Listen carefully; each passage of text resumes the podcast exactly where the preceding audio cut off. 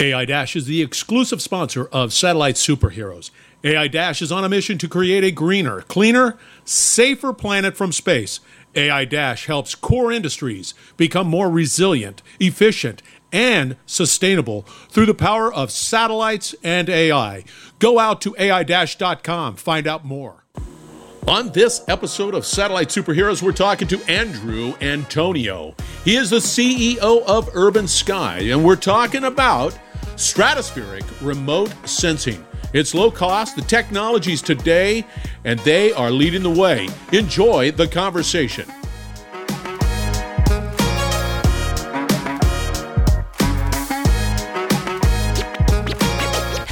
Andrew, welcome to Satellite Superheroes. How are you doing today? I'm fantastic. Thanks for having me, Scott. How are you? You've been such a soldier with all of my automation problems that I've had, and you you're, you're super kind.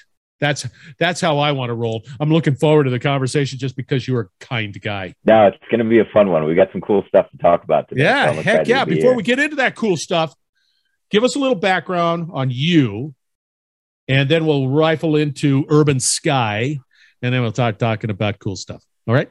Background. Yeah so my background, I'm the co-founder and CEO of Urban Sky. Uh, I've spent most of my career, the better part of the last decade, working on building and commercializing stratospheric technology. So uh, you may or may not have heard of this project, but there's a program called Project StratEx, which broke the world record for the highest human balloon flight and skydive of all time. You might remember the Red Bull guy. Red Bull guy. A- Red Bull. Remember the Red Bull guy? So I worked on a project that broke his record. We took someone higher. His name was oh, Alan. Oh, really? Yeah. How, come, how uh, I only saw Red Bull and I didn't see your project? Now yeah, it was, it was pretty stealth. Yeah, it was pretty stealth. But hold on, hold on, hold on. Can I go out on YouTube and find it? You absolutely can. You can, you can look up Project StratEx, S T R A T E X. And this was Alan Eustace. He was uh, uh, one of the executives of Google who was trying to build a better system for uh, human exploration in the stratosphere. So it really wasn't about selling sugary drinks. It was about really cool science and engineering that we were doing on the project. And that was where my career in the stratosphere started. And after that project, we, uh, we moved on to a different company called World View, where uh, I wasn't the founder, but was one of the first employees, where we were building a system to bring people like you and me, Scott, up to the stratosphere to see the curvature of the earth and the blackness of space and have this incredible perspective of seeing the world in this fragile state. And so spent five or six years building that company. And after that, I started this new business, Urban Sky, with my co-founder, Jared Leidich. Uh, and he actually uh, led the spacesuit team for Project StratEx. So we've been working together for a very long time. I'm having a hard time unraveling all of that cool stuff. Yeah. Is that other company that is there a way that I could take a ride up to the stratosphere, just like uh, you were mentioning? You totally can. Uh, absolutely, you can buy a ticket today. Uh, they're not operational yet, but they'll they'll take your money and make sure you have a reservation to go. Uh, but they're working on getting there pretty quickly. Is so it more than twenty bucks? Because I only have $20. a little bit more than twenty bucks. I forget what their pricing is. I think it's somewhere around fifty or seventy five thousand dollars a ticket. Yeah. how yeah? How long are they going to be in the air? How long? let's put a let's put an hourly rate on that. How long is uh, how long does it take to get up there, and how long does it? Uh, how do I? To sort of? That's a good question. Yeah, we could do the math. It's about a, I think it's somewhere between a three to six hour experience. So call it 10, wow, 10 grand an hour, maybe. That's pretty cool. To be up there. uh, all right. All right. Let's get into Urban Sky. Um, interesting tech, interesting value proposition. As I look at your website, it's pretty doggone cool. Hey, are you out on LinkedIn, by the way? You're out on LinkedIn. I am, yeah. Andrew okay, Antonio so, on LinkedIn. Okay, yeah. good. And and what I see is a pretty cool picture. Got a balloon, you got a, a, a sensing device. So give us a little background on what what this is and why is it important? Yeah, absolutely. So the whole idea for Urban Sky uh, really started when we were working on Project StratEx, that that record-breaking space dive. We were launching these really small stratospheric balloons uh, every day that carried a few pounds of cameras or scientific equipment, and we realized that there was this huge opportunity for using these small balloon platforms that could really be launched from anywhere, right? So, like in the stratospheric industry in general, uh, most stratospheric balloons are these large incredibly expensive systems. They're the size of skyscrapers and they have to be launched from either airports or fixed infrastructure. And when you do that, uh, it's hard to place those assets, put that stratospheric balloon over the area your customer cares about for a remote sensing mission. So this idea of launching from a mobile platform with a really small balloon, if we could move our launch location around, then we could let it go and use predictive wind analysis to let that balloon fly you know, zero propulsion, zero emission, just let it float with the winds over the area we care about to capture a bunch of remote sensing and earth observation data for customers. And so that was where Urban Sky started was this idea around could we build really small mobile launch balloons that could fly over predetermined areas and also could we build optics could we build sensor systems that were very lightweight that would let us keep those balloons really small to launch from a mobile platform. And so those are a lot of the hard problems and things we've been working on. And uh, in the last three years, it's really panned out to be uh, successful. So we're now operational and flying missions with high resolution cameras on these small balloons. Um, and our mission really is just to democratize access to more and better Earth observation data. So the way to position this in the marketplace is uh, you know, it can't do everything a satellite can do, but you can think of it like a balloon satellite. That's effectively what it is. These things fly at 60, 65,000 feet above the Earth. So they're very high up, not in orbit, but very high up. Um, and we can launch them and capture really high resolution data. So anywhere from around 10 centimeter resolution in natural color imagery uh, to different resolutions for different bands and different types of data sources. Um, and so that's better than most of the satellites that exist in terms of resolution. So we get higher resolution data than most satellites. Um, and we do it at a pretty low cost. So we can get really affordable data from these small a, a couple of questions here. Uh, what is what has changed in the marketplace? What is the why behind it? Why why all of a sudden there's a demand to be able to to have these high high res images from the air? What what what has changed? Yes, in general, anyone in the industry would tell you that the, the market for data is heading to a place where people want more data, so they want it more frequently, right? So, can I get an, a picture of Denver, Colorado every single week so I can analyze change more frequently? Not only do they want more of it, they want it in higher resolution because the better the resolution, the more things you can pull out of that remote sensing data. So, what types of features can you see in it? So, that's really what these balloons are letting us do is launch very frequently at a really low cost to capture high resolution data over these places. Do you, do you have, in, in light of that, do you have a an algorithm of some sort to say, okay, let's use Denver as an example. Monday, I launch a balloon, boom, goes up, hits the target, takes the image. And then next Monday, I do the same thing, and next Monday, and so on. Maybe that's too frequent, but you get the picture. Can can I see changes, slight changes with whatever's happening week to week and saying, okay, hey, I, I see there's a problem, there's a challenge?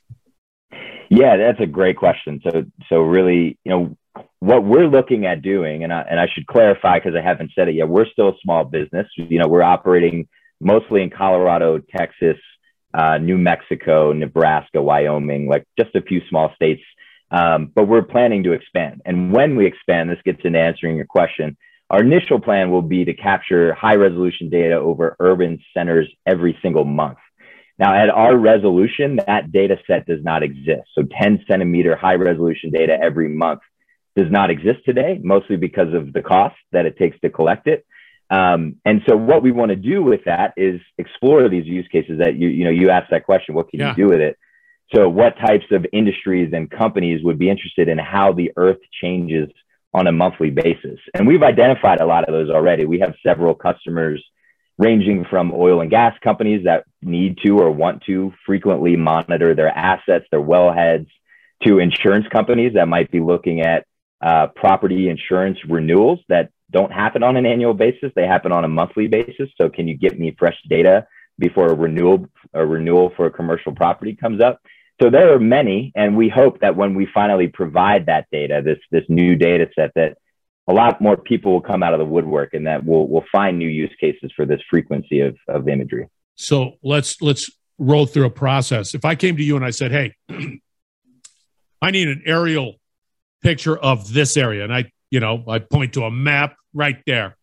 Yep. Uh, and we, you say, yes, all right, it's all good. From that point on, how quickly can you deploy? Yeah, so generally speaking, our uh, our model will be within 24 to 48 hours. We should be able to deploy over your area of interest once we've scaled the company and have operations across the country. Um, so so that will exist, like this idea of rapid response. If you say, hey, and that's a use case. If there's a hurricane or a flooding event, we need to get out there. We need to get the data quickly and put it into someone's hands uh, to be useful. So that's a use case. But another one for us that's important is just cataloging imagery. So working with customers that you know they may not need it tomorrow but they'd like to see it every month so we'll be building a catalog of archived Ah, highly refreshed high resolution data that anyone can subscribe to ah, I, I see.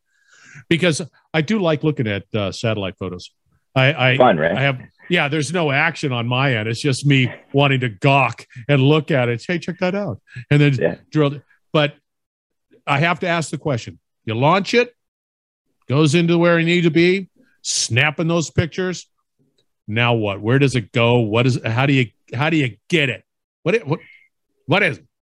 Yeah, great question. It's this is a very unique type of balloon. So this is a balloon that really doesn't exist in the world today, and we've done a lot of engineering that sort of gets to that answer. So the short answer is we can bring it back down to earth and command that process when we want to. Ooh. So we actually have mechanisms on the balloon where we have a degree of control to bring that balloon down to a predetermined specific area. So Ah, uh, we're not dropping them in a city, right? Like after the mission, we wait until we fly over uh, a city and we look for open spaces, public lands, and then we can direct that balloon to those public open areas for recovery.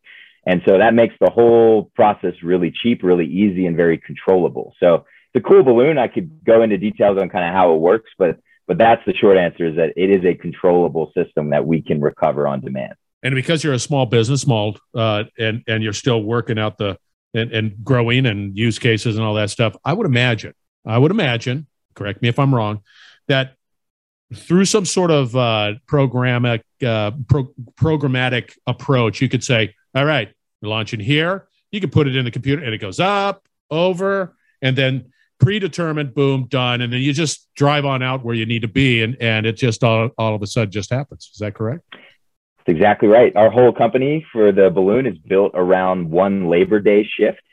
So we really don't think this would work if you launched a balloon and went and got it three days later. So the Yeah. whole operation and all of the technology is engineered to say whoever got up in the morning, had breakfast, is that that person will pick up a balloon, go launch it, collect several thousand square kilometers of imagery, and then that same person by two or three p.m. in the afternoon will pick it up on the other side of the city and bring it back to the headquarters with all that data before they're home for dinner. That's, that's pretty cool, man. That's Yeah. that's good. And and you, you were talking about the the specifics of the balloon, and I'm not I'm not asking you to deploy any or or divulge any you know proprietary information, but the the are you planning to manufacture these balloons too as well? Yeah, we already do. We're fully vertically uh, integrated. We manufacture, uh, design, and manufacture all of our systems, including balloons. Uh, so we do that today. Um, and yeah, I mean, I could talk, you know, in generalities that for the it. balloon itself. Roll Yeah, with it, it- man. I want to know. Yeah, they're uh, they're really cool. They're so I, like, the best way to describe this is most of the balloons that exist today in the stratosphere are weather balloons. These are latex balloons that have a little instrument on it, and they have no control. They go all the way up to the stratosphere, and their element of control is that they just pop. And when they pop, they can't hover over a city and get imagery. So there's no remote sensing with a weather balloon. So we've designed and now we build uh, what's called a zero pressure balloon. So that means it goes up to a certain altitude and it doesn't pop. It stops ascending and descending and it levels out at a perfectly stable altitude. And we determine that altitude. We know exactly what altitude we want it to fly to. And it goes to that altitude and it stops. And then it can fly for hours at that altitude without popping so we can get the imagery that we want. And then at the end of the mission, like I mentioned earlier, we'll send it a command to bring it back down to Earth. Oh, see, that's pretty cool. Now, uh, you're you're sending something into the air. Are there any FAA regulations that you need to be aware of? Yeah, no, great question. Absolutely. And in, in fact, a lot of our company was built around a specific FAA regulation. So there's a there's a category, a weight class that the FAA has created for small balloons. And that basically says if you carry less than six pounds of payload mass, um, you fall into a certain regime where the restrictions are there, but they're not overly uh, excessive to the point where you can't operate on a daily basis. So we do things like we file flight NOTAMs before we launch a balloon. We notify our local Denver air traffic control and FAA agencies so they know exactly where the balloon is and where it's going to be flying. So we we super coordinate with all the necessary bodies, but it also gives us the flexibility under that weight class to literally drive out to a dirt road, you know, 50 miles outside of a city and let one of these go out of the back of a pickup truck.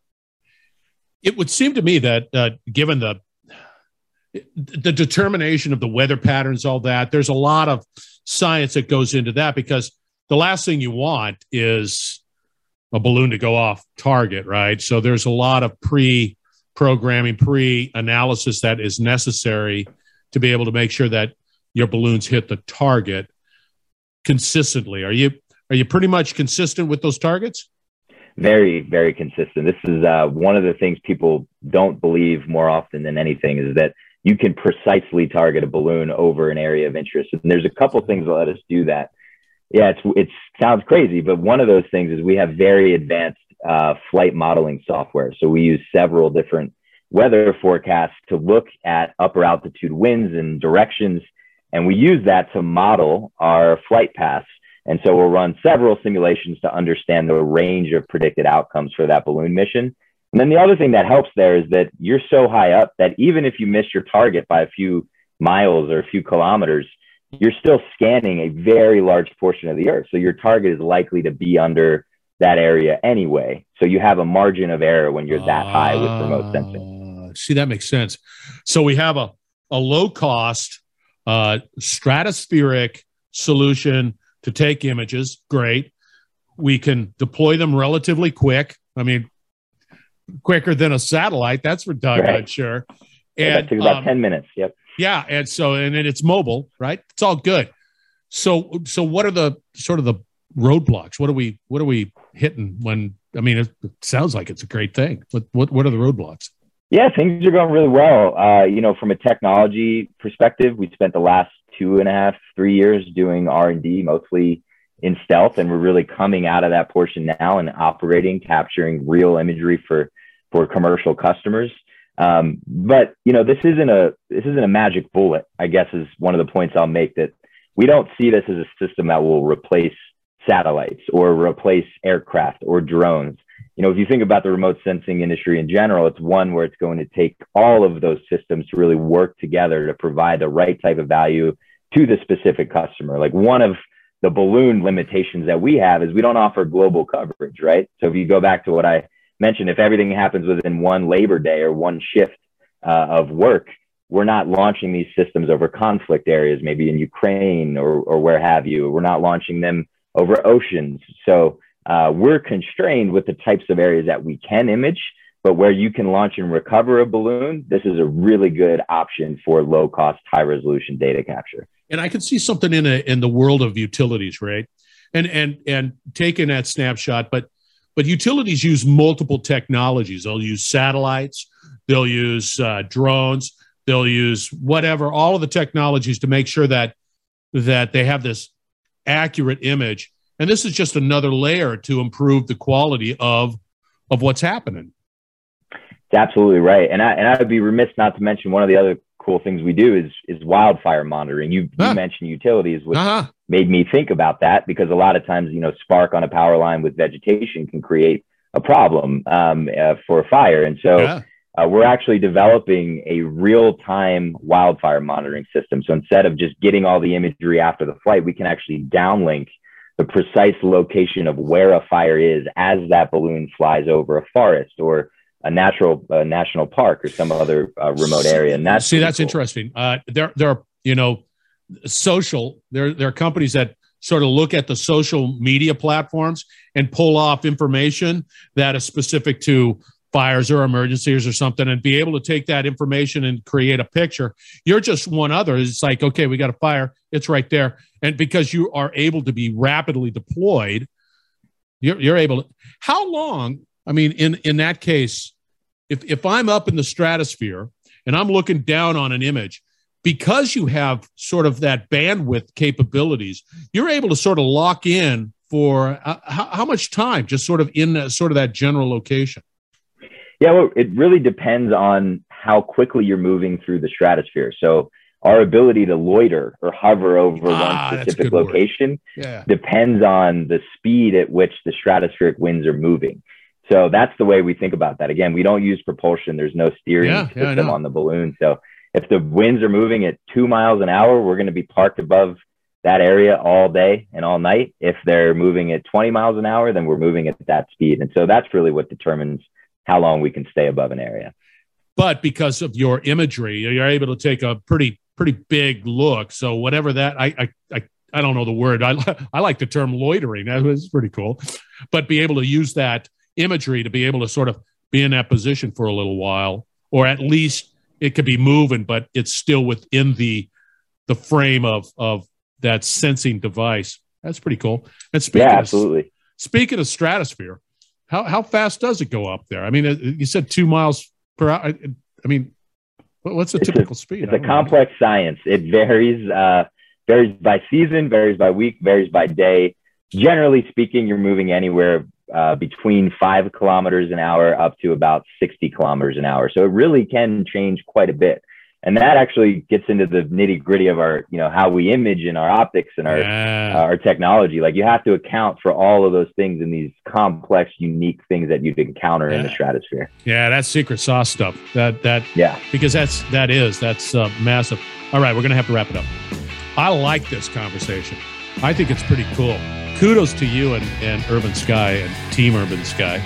Uh, how does somebody get a hold of you and say hey i need i need a i need to contact this gent yeah, feel free to check us out on our website, www.urbansky.com. You can also shoot us an email at info at urbansky.com or just reach out to me directly. I'm Andrew at urbansky.com. And yeah, it was great being here, Scott. Thanks for having me. Was a really fun conversation, and I love uh, being able to talk about all of this. Yeah, that was cool. I, I, I, think it's great. I, I love the, the innovation and the technology and all of the stuff. It, it, you know, another conversation to have later on would be where do you see it going and what, what I mean, all of the use cases and all of the technology converging. I mean, it's it's pretty doggone cool. Thank you, Andrew. Appreciate it, man. Thank, thank you, Scott. Take all right, care. listeners, we're going to wrap it up on the other side. Stay tuned. We're going to be right back. All right, that's a wrap. Thank you very much for joining Satellite Superheroes. And also, thank you to Andrew Antonio, CEO, Urban Sky, talking about stratospheric remote sensing. It's a mouthful, but it is happening, and Urban Sky is definitely leading the way. Reach out to him. Go to urbansky.com or just go out to his LinkedIn profile, type in Andrew Antonio, put in Urban Sky. You will definitely find him because that technology is mad and it's incredible. A lot of, lot of things going on there. All right. Thank you once again for joining Satellite Superheroes. We appreciate you following, and we're going to have another great conversation shortly. So do not go away. We're going to have more great conversations like we just had with Andrew. So stay tuned.